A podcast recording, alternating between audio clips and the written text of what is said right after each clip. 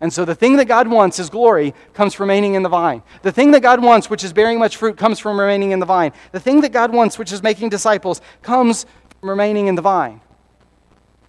What God wants, God supplies. And so receiving, not doing, is the heart of Christianity. Glory comes from it, fruit comes from it, disciples come from remaining in the vine.